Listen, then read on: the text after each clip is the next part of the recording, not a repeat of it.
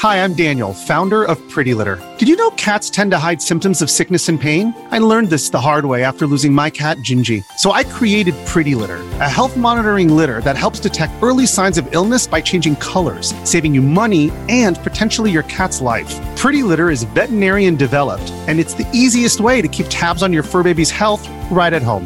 Go to prettylitter.com and use code SPOTIFY for 20% off your first order and a free cat toy. Terms and conditions apply. See site for details.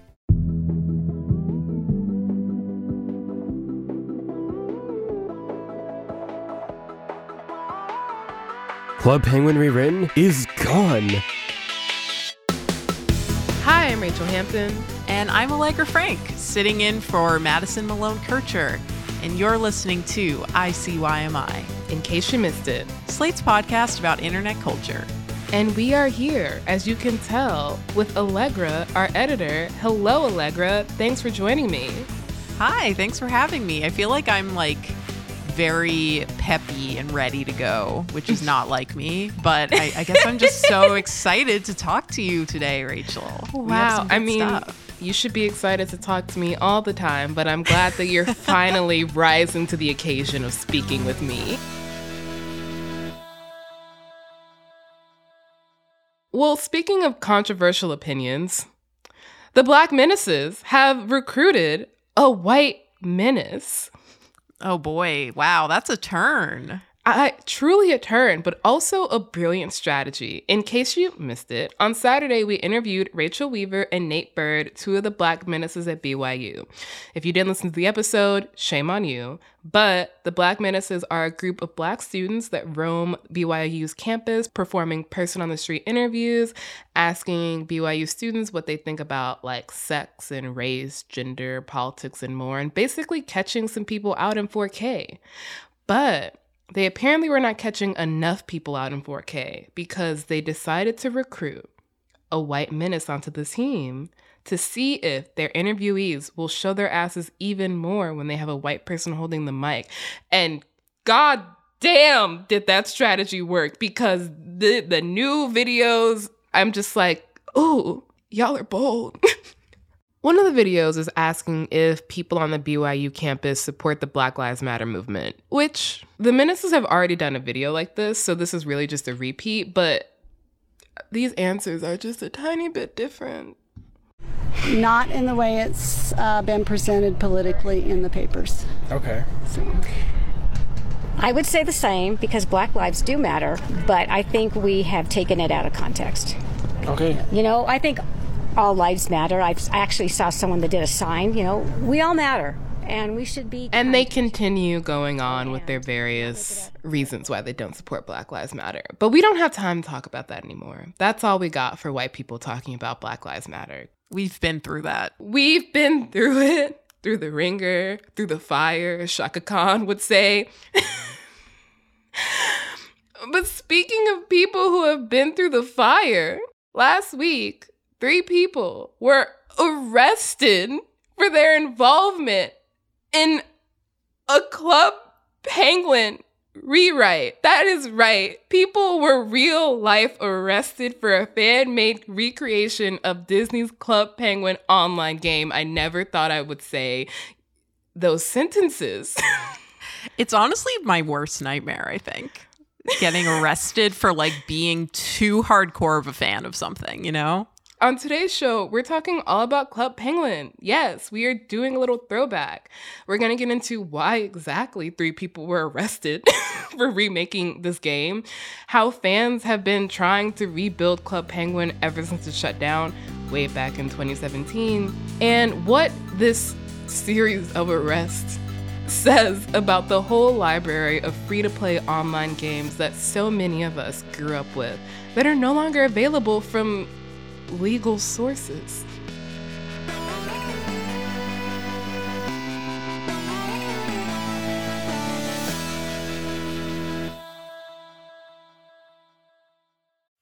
Tired of not being able to get a hold of anyone when you have questions about your credit card? With 24 7 US based live customer service from Discover, everyone has the option to talk to a real person anytime, day or night.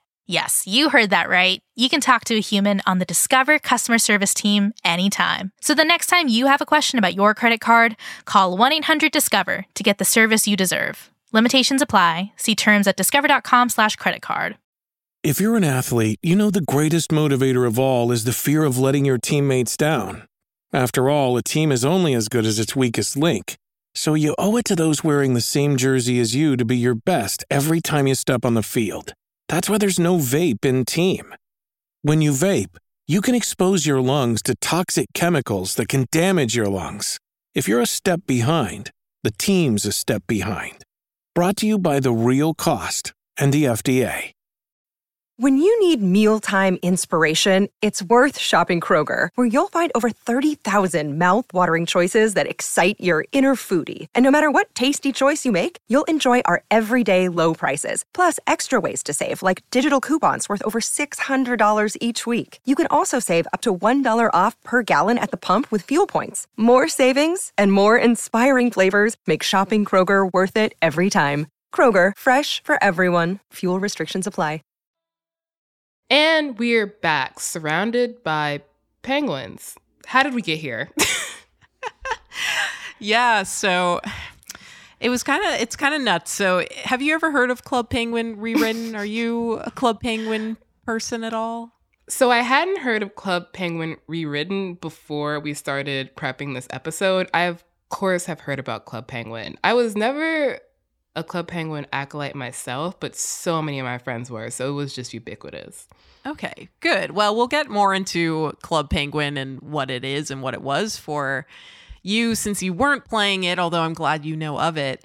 So you understand why it was so sad that Club Penguin rewritten was taken down. So, according to the BBC, Disney hit Club Penguin rewritten with copyright infringement claims last week, which led to three people in London being arrested by the City of London police in connection with the website, which is very intense for what is like basically a fan run version of Club Penguin. Um, and we'll get into why that exists in a minute. But essentially Disney being Disney, they were not happy that there was a fan site that they weren't in charge of for a property that they were trying to make money off of. So they sicked the City of London police on the people in charge.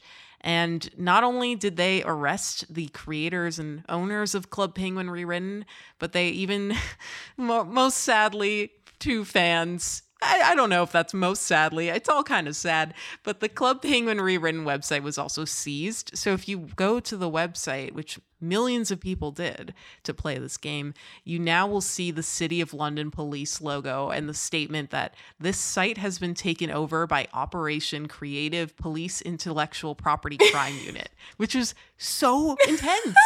It's so intense. Just like I never imagined in all of my life that this is what would happen with copyright infringement claims on Fanworks because obviously this is something a bit of a pet issue for me. I love talking about this, but I'm just imagining now that the police can just knock down your door for like posting your like Marvel fan fiction.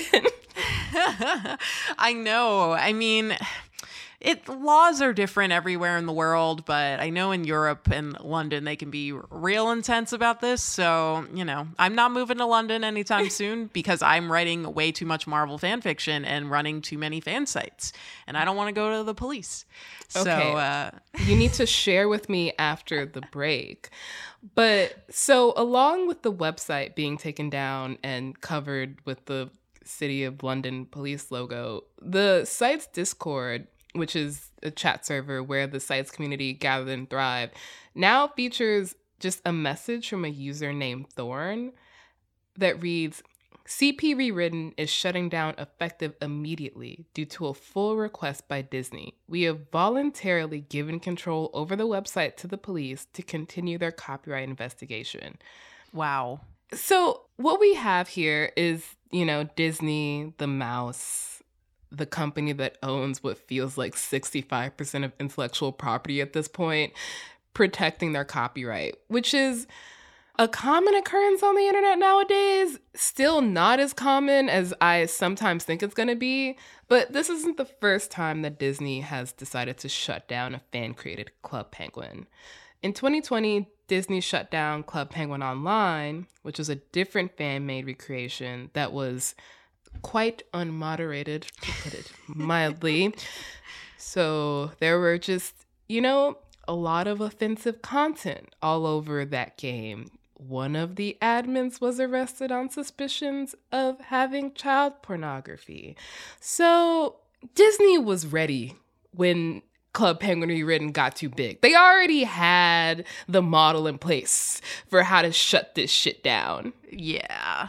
I mean, and in that case, probably a good call to shut that one down. Mm-hmm. Yeah, I'm gonna, I'm gonna, you know, I rarely agree with the Disney Corporation, but I'm gonna say that that feels like a good reason to shut something down. A bad reason to shut these things down is when they get too big, which is usually why it's getting shut down. I think Club Penguin Rewritten had like 10 million users, which is huge. Right. Like Club Penguin, the actual like Disney owned version, had 200 million users Oh. reportedly in 2013. But the thing is, this is fan made, right? So, and the fact that there were other ones too that existed is pretty wild. Like 10 million for an unofficial fan site. Mhm. I can't even conceive of that. Like, that's a ton. But apparently, it wasn't just the size that caught Disney's eye or like inappropriate content specifically on Club Penguin Rewritten.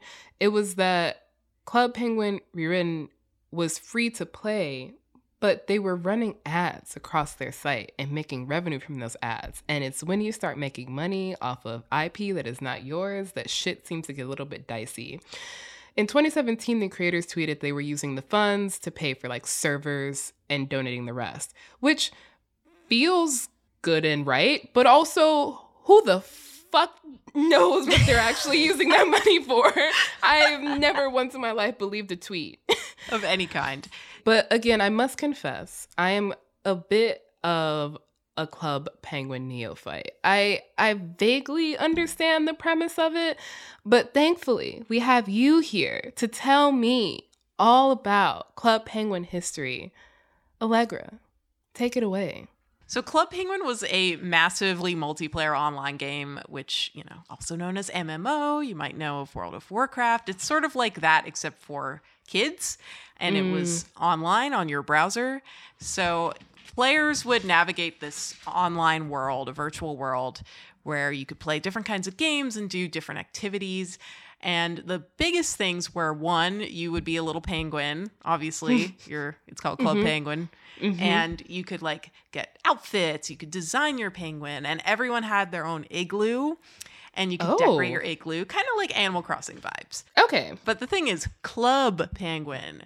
Think about like a club, you know, like it is about partying. Yes. People mhm. would go on Club Penguin and have parties. You could have house parties at your igloo. Yeah. Or they would host like site wide parties. So people would go and they would chat with each other and they would just be like hanging out at these parties. You can't really like get too crunk online, but it was like, okay, that's a lie. You yeah, I was like, I don't know what kind of online you're living in, but That's things true. can get pretty crunk. Also, Disney- crunk. Why are we saying crunk, Allegra? I don't know. That's what Disney was saying. Disney was saying you can't Mm. get too crunk on Club Penguin. and we were like, okay, we see you. We're we're proving you wrong. So Club Penguin was like very popular as sort of an intro to being social online and online games and meeting friends and making, you know, making some uh, party uh, memories on the internet. I feel like my primary memory of Club Penguin is my best friend in like middle school was really into Club Penguin and briefly had a boyfriend from Club Penguin. Like they Mhm. exchanged AIM handles eventually and like were dating. And I was just like, what the fuck? But I was really fascinated by how like a proto social media it was. Yeah, it absolutely was. Like, it was completely based on the social element. You could obviously, like, you could play games by yourself, and it's still fun to decorate your penguin and decorate your igloo just for your own sake. Like, you don't have to be very social on it, but the whole fun of it was talking to other people. And you could talk privately, like you could totally make friends and lovers apparently through Club Penguin. I definitely know people who uh had their their lover penguins. Yeah, so Club Penguin launched in October 2005, which feels so long ago, and it was acquired by Disney in 2007 for a a nice chunk of change, 700 million dollars. Yeah. Which is goddamn. It was a free-to-play game as we said before, but they also offered memberships which gave players access to various additional features, and it was directed at children ages 6 to 14. Obviously, the player base was much wider than that. Obviously, we say because people, adults, are rewriting it. And importantly, for this episode, it wasn't the only MMO that Disney owned at the time.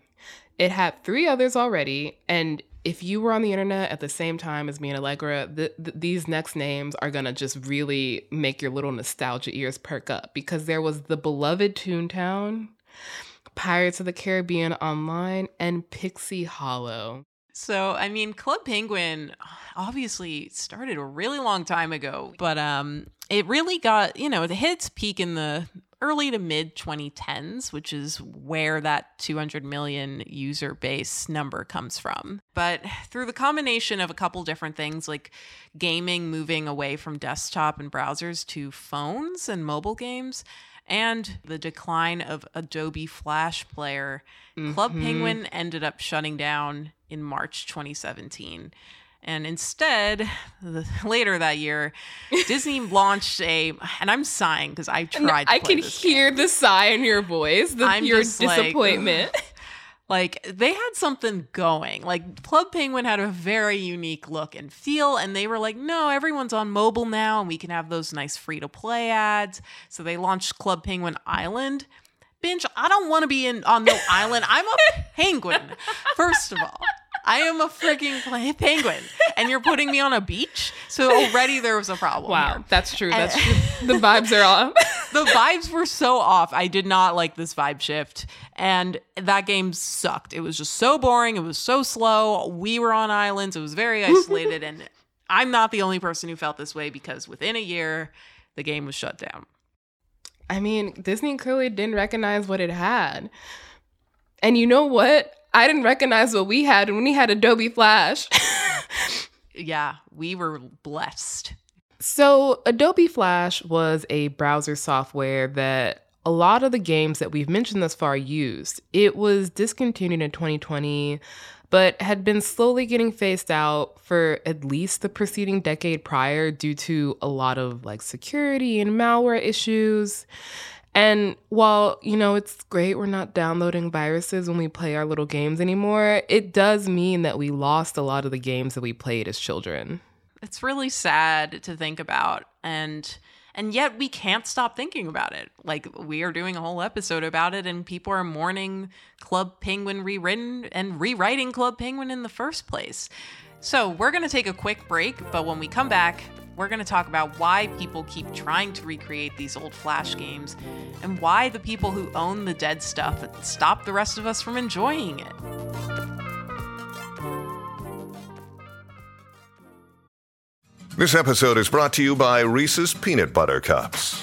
In breaking news, leading scientists worldwide are conducting experiments to determine if Reese's Peanut Butter Cups are the perfect combination of peanut butter and chocolate.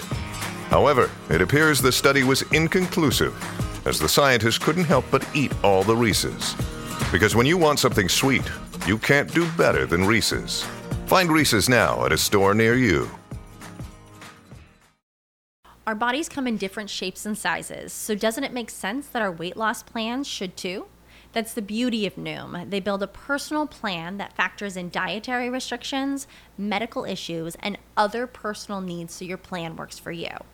Noom doesn't restrict or shame when you want to treat yourself. Their flexible program focuses on progress instead of perfection. You don't have to give up carbs or anything.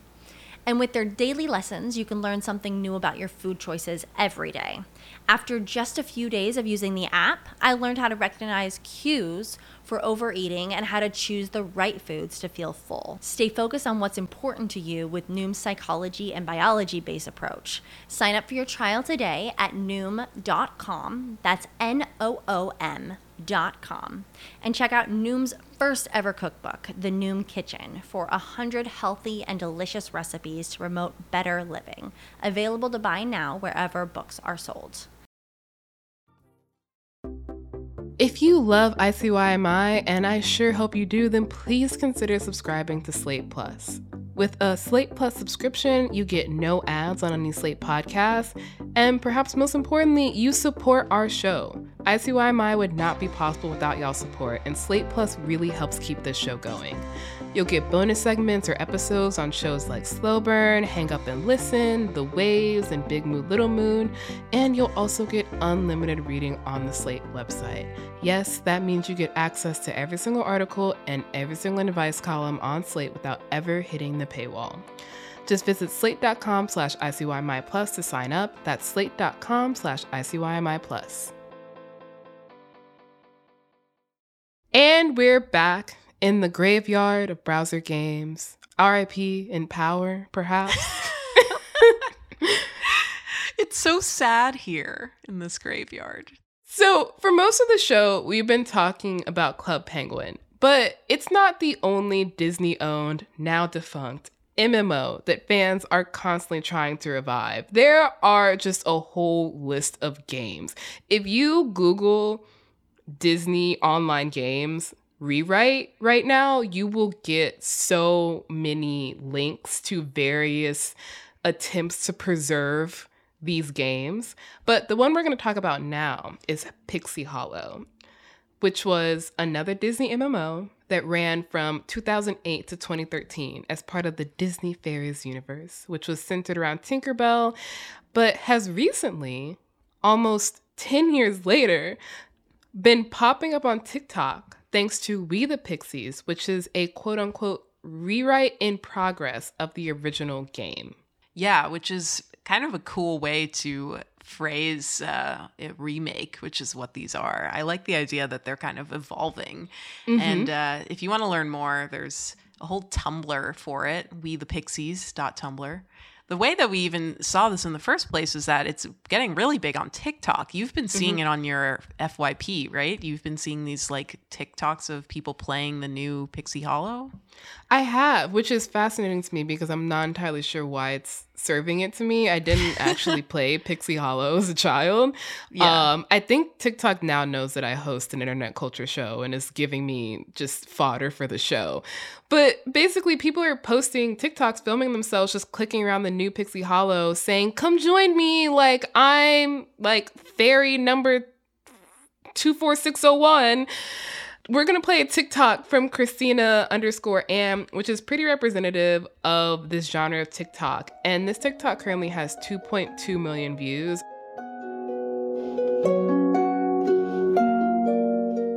So this is the music from the Pixie Hollow game. And so in this video, Christina is making their fairy. You'll see the opener. It asks you which server you want to be on. There's three servers currently. Apparently, they're actually over capacity right now because they've had a, an influx of new users. But basically with the Pixie Hollow game, it's kind of like Club Penguin in that you can dress up your fairy and make them have different capabilities, choose different affinities, and then you go out into the world and there's a little to-do list, but it's just this old school graphics that are so deeply familiar to anyone who spent any amount of time on the internet between the years like 2005 and 2010. It's just, yeah, it's a nostalgia bomb. It is so cute. Like, a big part of this is all nostalgia I never played Pixie Hollow, but seeing these TikToks and seeing how people are reacting makes me wish I did. Mm-hmm. Or at least mm-hmm. wish that more games that I used to play, like browser games or games like Club Penguin, would come back because I miss them. I miss them so much. What comes to mind for you when you think of Oh, like old school girl. flash games? Listen, 625 Sandwich Stacker on Disney.com. I actually don't know if that's the URL. I don't even know how I found this game, but it was this game based off of the Lilo and Stitch franchise. So it's just like you're dodging and weaving like bad ingredients trying to create this tall sandwich. And I loved it. I loved it so much. I, I spent hours on this game. It's super. It was super fun and also like kind of challenging, which I like. Yes. Yes, Yeah. it was. It was hard. It wasn't easy. Like it wasn't just like, you know, pressing two or five buttons. Like you had to have dexterity. Did you ever play um, any of the games on the Cartoon Network site, namely the Powerpuff Girls snowboarding game? Actually, yeah, I definitely played that one. I think I didn't like it because it was too hard for me. that one, I mean, talking about hard games, that was a hard game. And I remember my friends and I would play it all day, like at each other's houses or during recess in the computer lab. And we'd be competing to see who would, you know, get to stay on the slopes the longest before Mhm. wiping out. And it was so fun. And you mentioned like a really important element of this game that I think maybe points to like why they were so ubiquitous is they were perfect for like even if you had as most people did at the time just one computer in a room you could Mhm. like rotate through your turns at when your friends would hear like at your house and you'd be like it's my turn now like it's my turn I just remember that that visual of being in my little computer chair with two friends in my back watching me play and it was just such a good time. And the thing is these games were free to play, but they they made money. They were mm-hmm. just chock full of ads. But we were children. We didn't care about that. The ads let us play the content for free, and maybe this is just me looking back with like rose-colored glasses. But I feel like the ads were a much less intrusive experience than I get even clicking on Newsweek today. You know? on Newsweek, screw you, Newsweek. the ad experience is really intrusive. Yeah, I mean, it's definitely much more insidious now. Or, you know, there's just like insidious in the sense of we all accept that ads are going to be in our lives. And so they're not at all trying to be compromising about how it affects our experience. Mhm. Like they're very much in your face, they're very repetitive.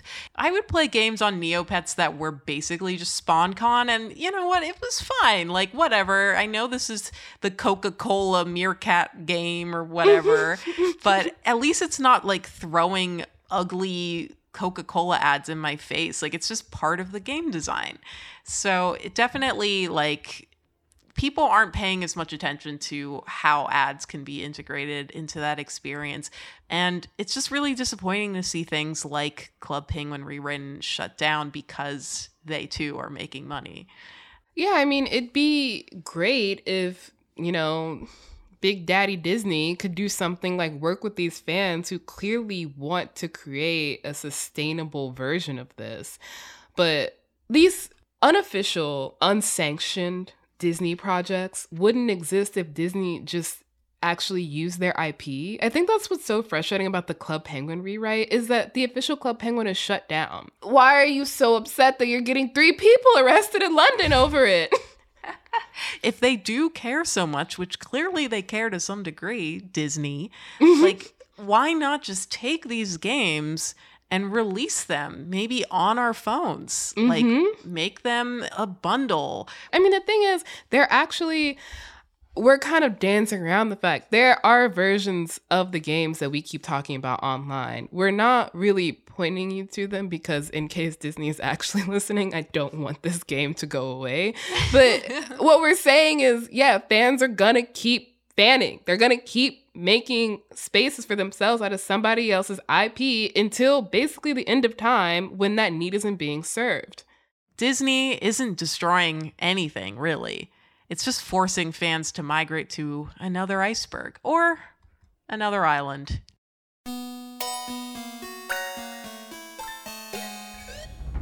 All right, that is the show. We'll be back in your feed on Saturday, so definitely subscribe. It is the best way to never miss an episode, to never miss us giving a free idea to Disney. Please leave us five star rating and review on Apple or Spotify. Tell your friends about us. Tell your friends who are building rewrites of games about us. You can follow us on Twitter at ICYMI underscore pod, and you can always drop us a note at ICYMI at slate.com.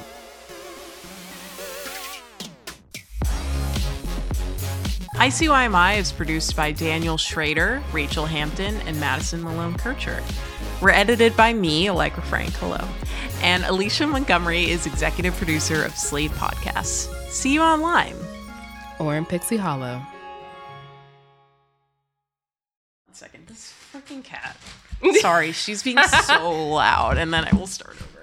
Can Sending you, you a- not? Sending her a freaking takedown notice. You're done. Honestly, give her a DMCA complaint.